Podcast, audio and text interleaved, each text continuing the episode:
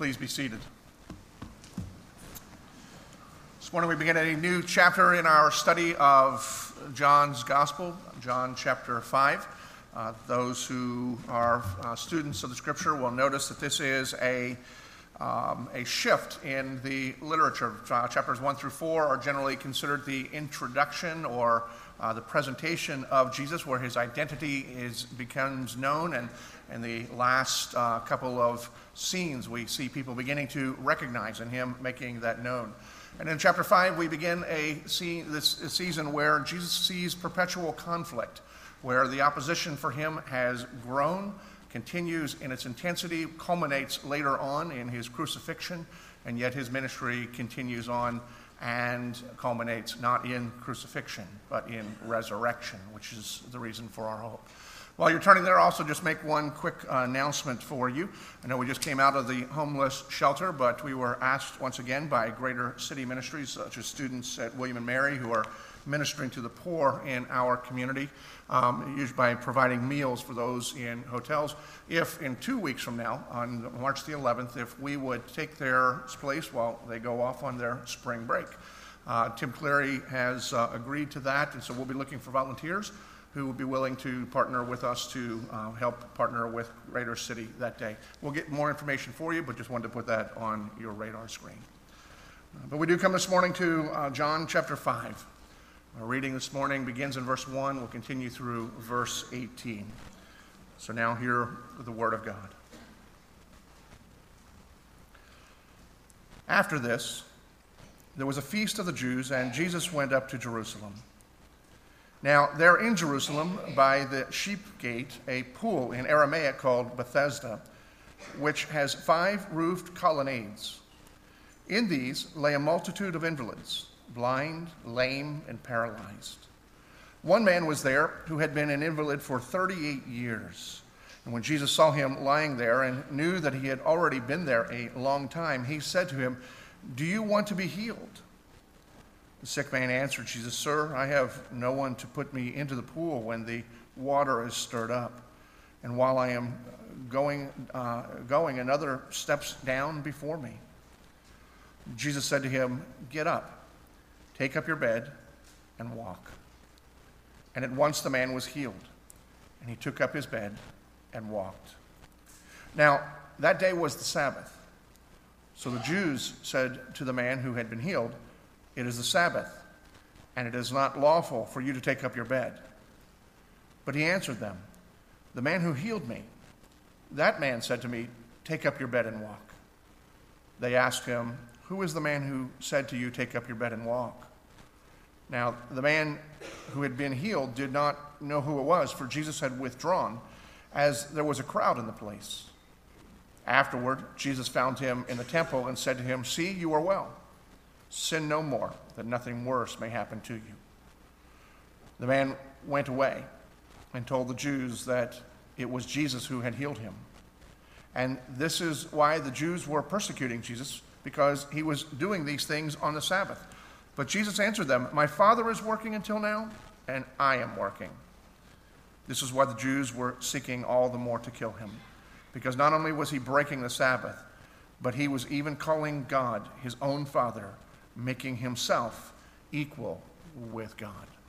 The word of our Lord. Let's offer our prayer as go to him that he would speak to us.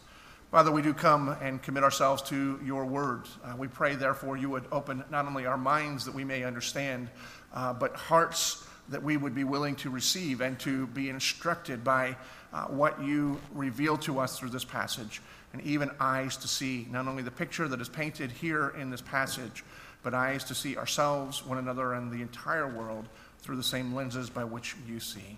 Shape us and use us in accordance to your promise that you will renew us by your word and spirit, making us more like Christ.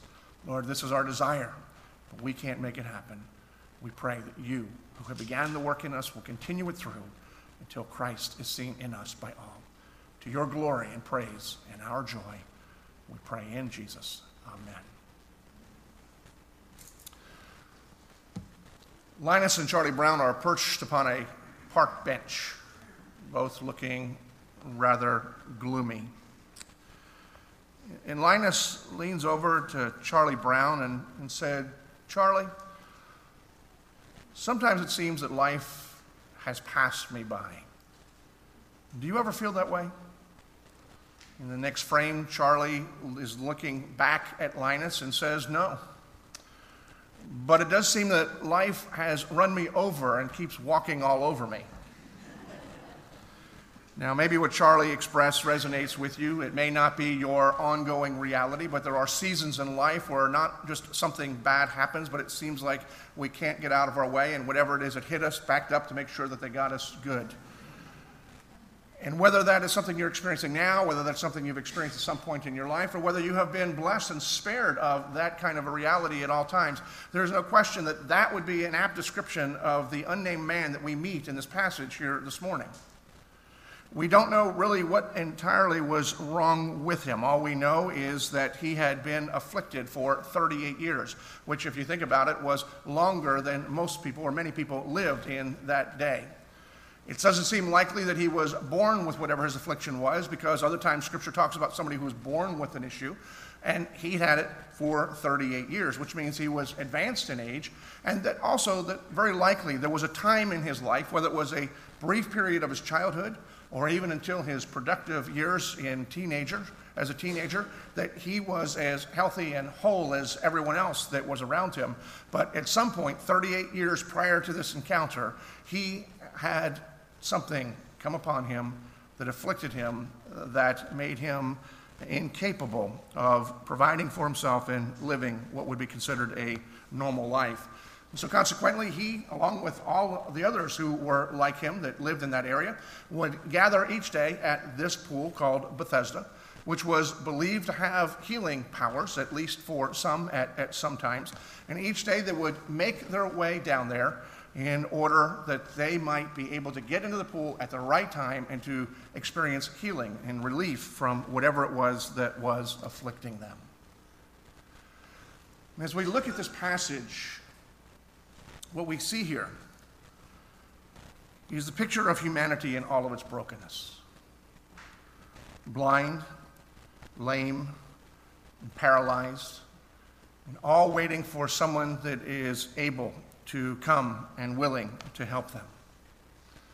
And even if these descriptions, these physical descriptions, don't match your uh, own experience, I find it fascinating that we often use these same words to describe our relational or personal um, brokenness. We talk about somebody, and it wouldn't be un- uncommon for hear somebody describing someone else as saying, She's so blind. In other words, she can't see that the guy she's dating is a jerk, um, just in terms of naive. And we just we talk about the blindness when somebody just doesn't seem to see all the facts that are before them.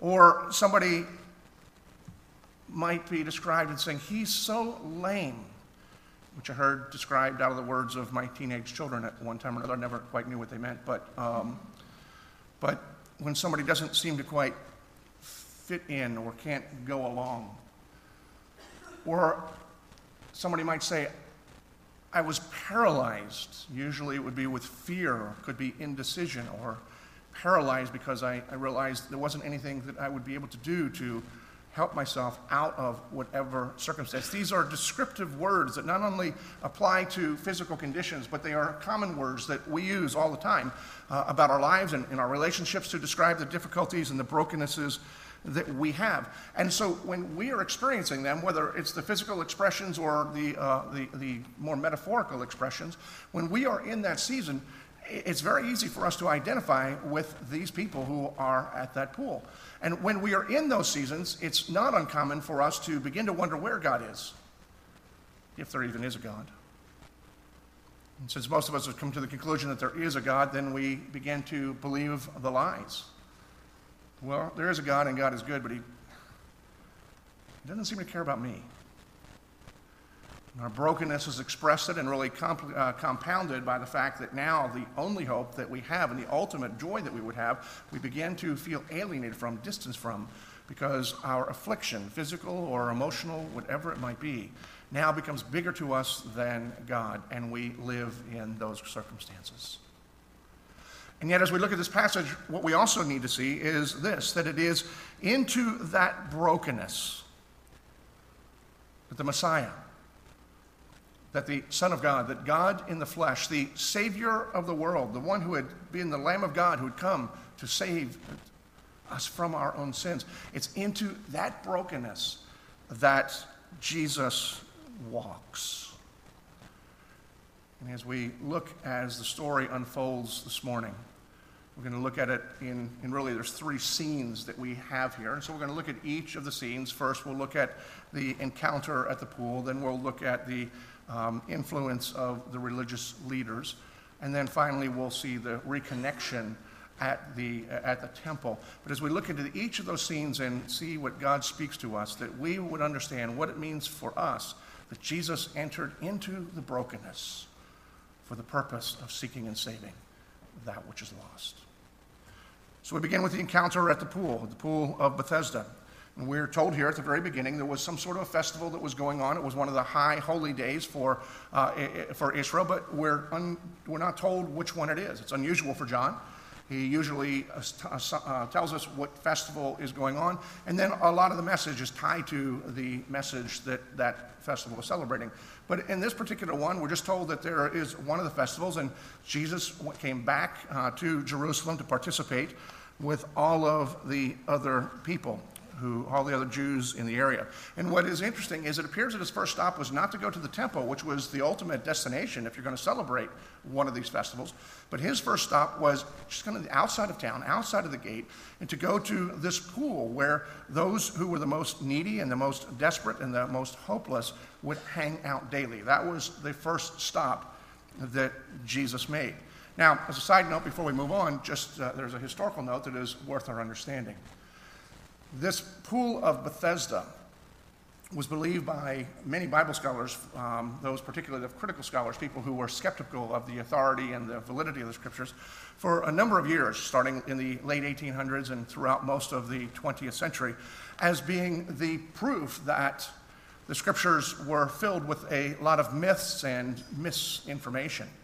Because the pool, as it's described here, is not consistent with Jewish architecture it sounded much more Roman or Greek. And so it was believed then that somebody had taken the story and inserted it here into John's writings, or that whoever wrote John, believing therefore it wasn't John, uh, was not really familiar with ancient Jewish culture and made a story and yet put it into whatever contemporary culture he was in, not realizing a detail like architecture would uh, later raise red flags for people.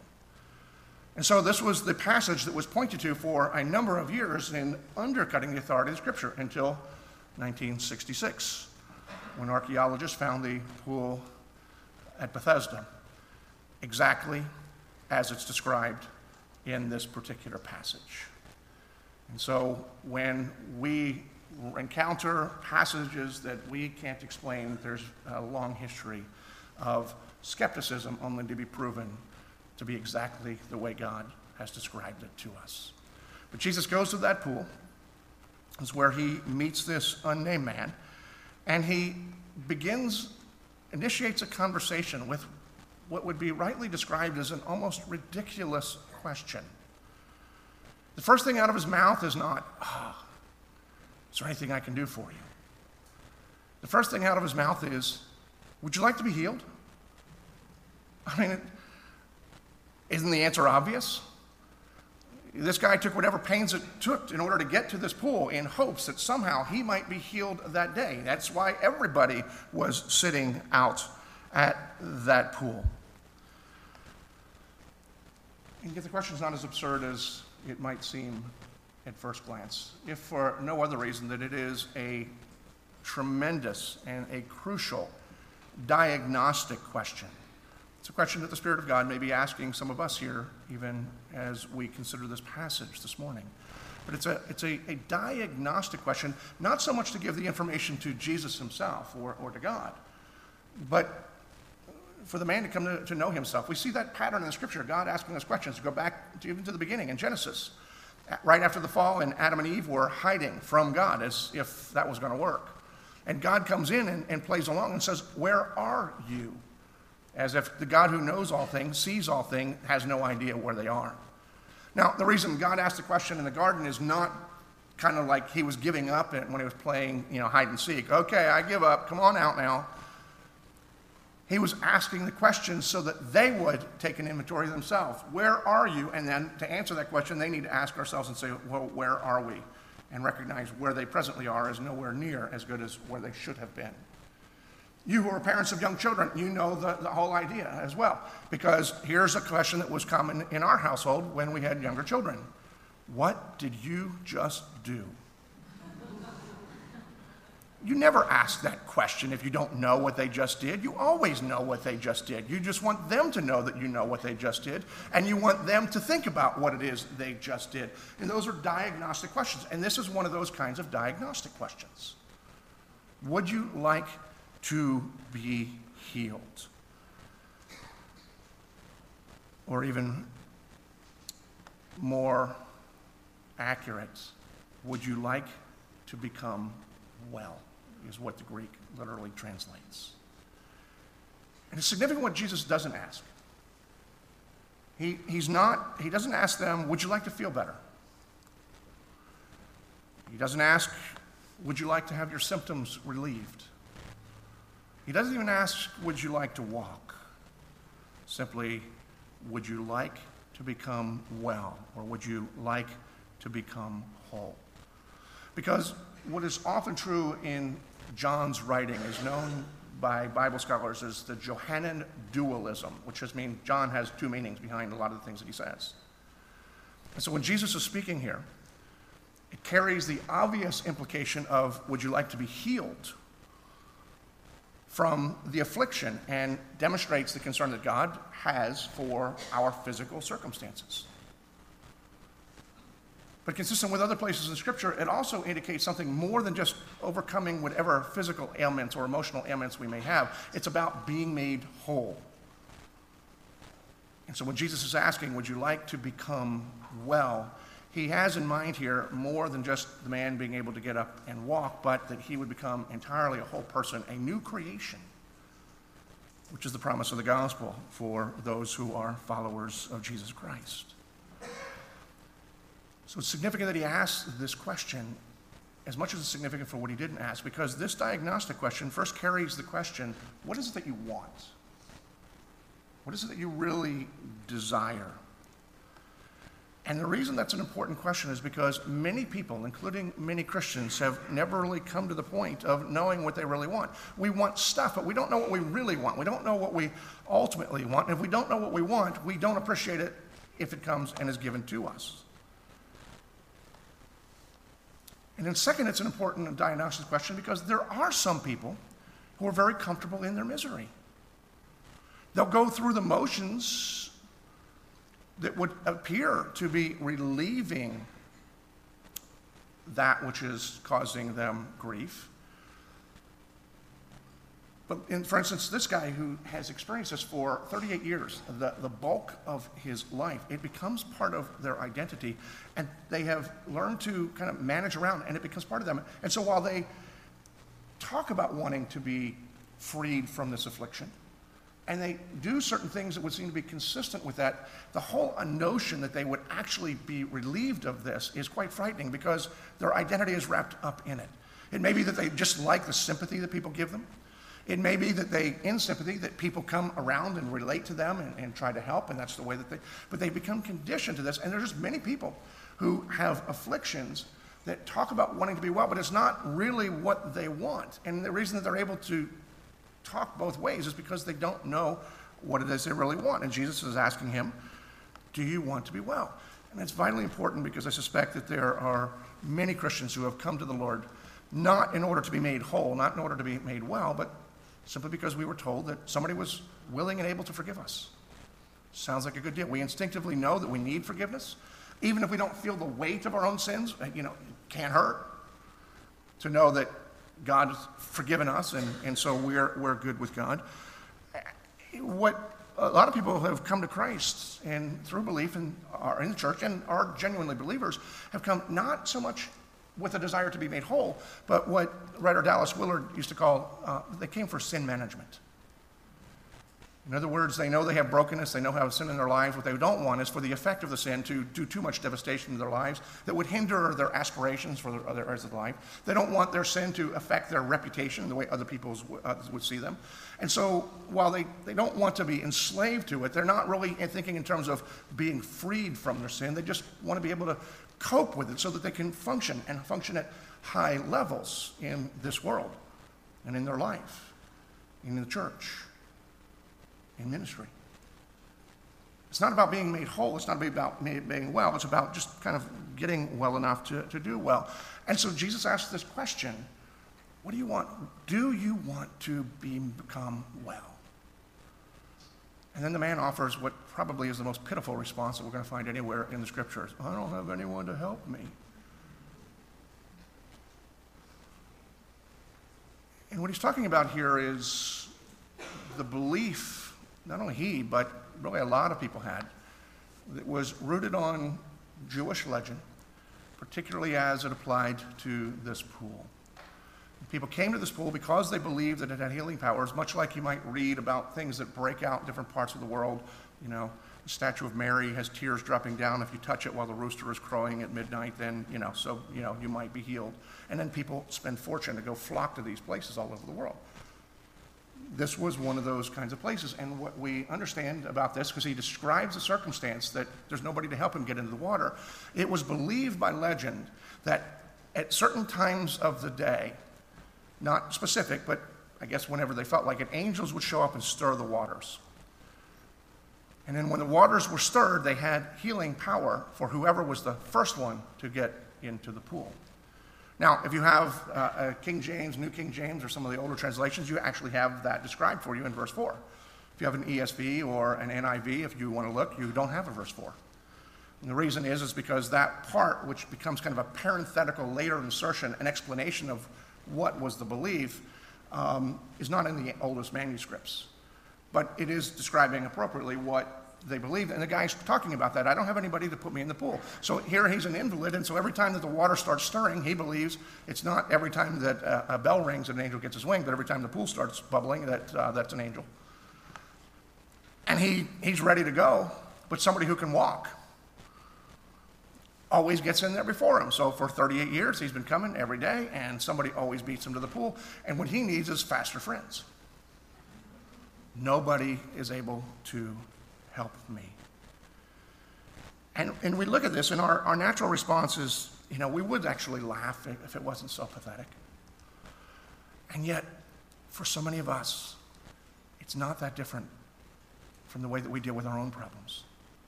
Something pops up into my life that I haven't had to deal with before. I hope Tim Keller writes a new book. or whoever it is that is the guru of choice.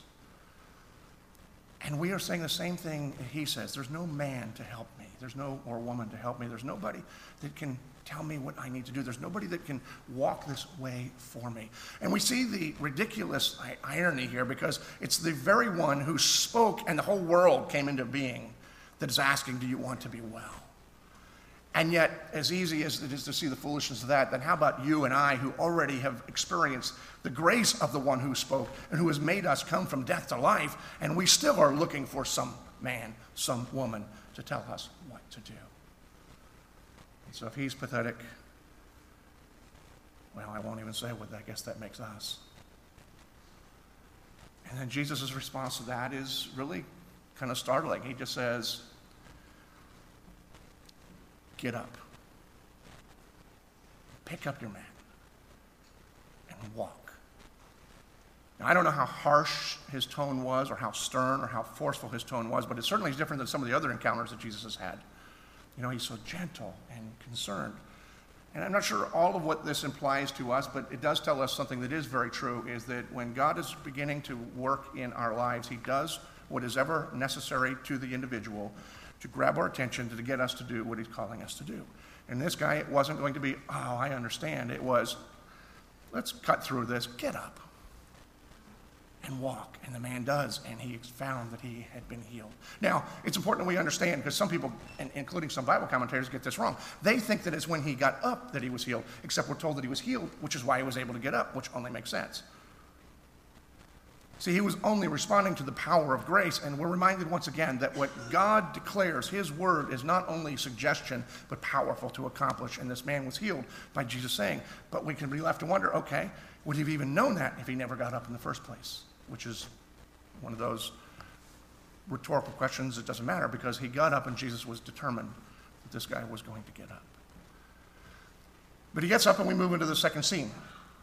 Now he encounters the religious leaders and we see the influence of what I'll call mere religion. He runs into the Pharisees and they are, let's say, lacking a sense of celebration with this guy. Now, they don't do what we might think they do because they're not condemning him for being healed. That's fine, even on the Sabbath. But the rule says you're not allowed to pick up your mat. I don't know what he was going to do with his mat, but, you know, so they kind of bypass the whole idea wow, for 38 years we've seen you out here and you couldn't walk, and now you're carrying your mat back home. Uh, you're breaking the rules. And so we encounter the Pharisees in, in all of their, their splendor, and it's very easy for us to want to boo and hiss the Pharisees. But every time I encounter the Pharisees, particularly in a passage like this, uh, and, uh, just uh, something from college comes back to mind. I had uh, some friends in college that were identical twin brothers, Raleigh and Reggie McKenzie, and they were great guys. Both of them were tremendous students, very bright guys, great athletes. Both of them had long careers in the NFL, and Reggie's now the general manager of the Oakland Raiders. And they had grown up not in, well, so they, not only were they twins, but they had grew up and, and lived and had the same bedroom. Chose to room together when they got to college, and so they were together always. And as happens when you're together with somebody always, as brothers do, and as roommates do, and as anybody who you're constantly with can sometimes happen, is you get on each other's nerves. And so one day, apparently, they had a fight that broke out. I don't know when it broke out, but it, it was evident during breakfast. Apparently, it would continue throughout the day. And then later in the afternoon, as they were preparing for practice, I was in the training room getting my ankles taped, and one of them, I don't remember which, was on the table next to me. And the other one comes in, and they continued their argument. And frustrated, the one at the door didn't like the response that he got, and he just says, Oh, just shut up, you ugly mug. See, they're identical twins here. Um, and the whole room busted out laughing because they were the only two that seemed to be unaware of the fact that they're identical twins. And I say that whenever I encounter the Pharisees, that this story comes to mind. It's because I look at the Pharisees and I see the stupidity and the lack of compassion and the lack of grace and all those other things. And then it strikes me. They would be that day's version of conservative, evangelical, reformed Presbyterians. They are more like us as inclusive than anybody else. And so when I want to poke fun at them, and then I remember, actually, I'm looking at the mirror here. And we see the ugliness in their behavior that reminds us of two characteristics of them that we need to be aware of within our own lives and in our own church. And the first of which is they had no grace, and that enabled them, not, that enabled them to celebrate something amazing in the life of somebody that God had just done. And second is they didn't understand the law of God. Now, those would be fighting words for a Pharisee, just like they would be for any good PCA teaching elder. You don't understand what you're talking about. Because they've given their lives to understanding this, but it's clear they didn't understand because they saw the law as something that controlled people rather than something that is a gift from God for people. And it was evident because they didn't have a lack of, because they lacked grace, that they didn't know how to use this in a proper way. The problem is not that they held too high of a view of the scripture. They should be commended for that. And the problem is not that they wanted God and God alone to be glorified. They should be commended for that. And so their motive for opposing Jesus is really understandable. They thought that he was not only a blasphemer, but a Sabbath breaker. That part is understandable. But as we see them encountering this guy, even if they don't yet understand who Jesus is, the fact that there is no sense of celebration indicates that there is something wrong in their lives. Some of you are familiar with Bible teacher Steve Brown, and he tells this story. He says, Look, if, if you have a dog who's learned to play chess, you don't get upset with his moves. You're just amazed and happy that he's playing at all. Now, you got this guy who is lame, this guy is broken, this guy is far from God, and he's up. And okay, he's breaking the Sabbath rule. By grace, he will learn the joy of the law and the law that will guide us in a way that honors God. But in the meantime, God is doing something amazing here. And we who are here today represent two types of people that need to understand this, and some of us are both. First are those of us who are clearly like the Pharisees, who oppress and squeeze the joy out of the faith of somebody in whom God is at work. And we need to recognize that being oppressive with how we teach and with our standards, even when they are right, is not the way of Jesus Christ. And second, those of you who have been the victims of people like us need to realize that it's our brokenness and our need to grow and not a reflection of our God. Rejoice in Him. And in time, we'll learn to rejoice with you. But then we come to the final scene reconnected at the temple. We're told that Jesus runs into the guy later that day. It does say something about him, I guess. That, you know, it, does a pastor heart warms his heart? This guy, you know, been ill for 38 years. He gets healed, and the first thing he wants to do is go to church. I like that. And Jesus meets him there. And yet again says something that may seem a little bizarre. First part's not a problem. See, you're well.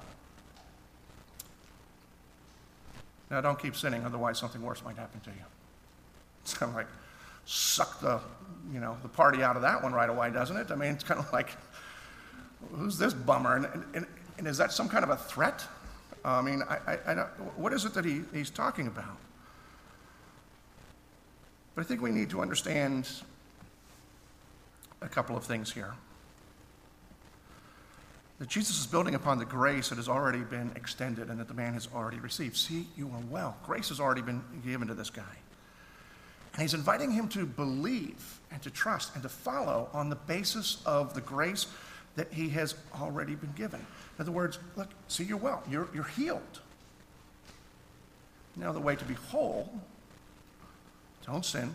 There's consequences for sin, and ultimately, somebody who doesn't care may be evidence that they're far from God anyway, and that's far worse than being crippled for even a lifetime. But Jesus isn't saying, prove something to me and good things will come, but he is already reminding him of the grace that is there, implication of the grace that continues to come, and he is reminding him for the reason that he was set free. Apostle Paul picks this up in Galatians 5 and says this For freedom, Christ has set us free. Stand firm, therefore, and do not submit again to the yoke of slavery. And then he picks up again later in that chapter and says this, beginning in verse 13 For you were called to freedom, brothers. Only do not use your freedom as an opportunity for the flesh, but through love serve one another. For the whole law is fulfilled in one word you shall love your neighbor as yourself. And so the whole point that Paul was making, that's really what Jesus is saying to this man here, is look, you've been made healed, you've been set free. Now, following Jesus uses that freedom in order to bless others, not in the cheap, selfish, cheap grace, selfish way that so many evangelicals are inclined to do, which is, hey, if I'm going to be forgiven anyway, then who cares? I know there are some that visit our church and some who are here regularly and they hear what I teach and what Camper is teaching, and it sounds a lot like we're saying that. And we are not. But we're trying to do what Jesus is doing here. We are pointing to the grace that comes first, which is also the power to bring total freedom, which brings total transformation and total wellness. And in accordance with that, but the grace has to come first, not the obedience. And we don't see that see obedience or even Jesus hinting that that should come first. But building upon that grace, and it's not just a Pauline uh, response. Peter picks the same thing up in 1 Peter 2:16. He says this: Live as people who are free, not using your freedom as a cover up for evil, but living as servants of God. So Jesus is speaking to this man and he's saying, Look, based upon the grace you've already received, believe. And as you believe, here's the direction in your life. Holiness is what was called for.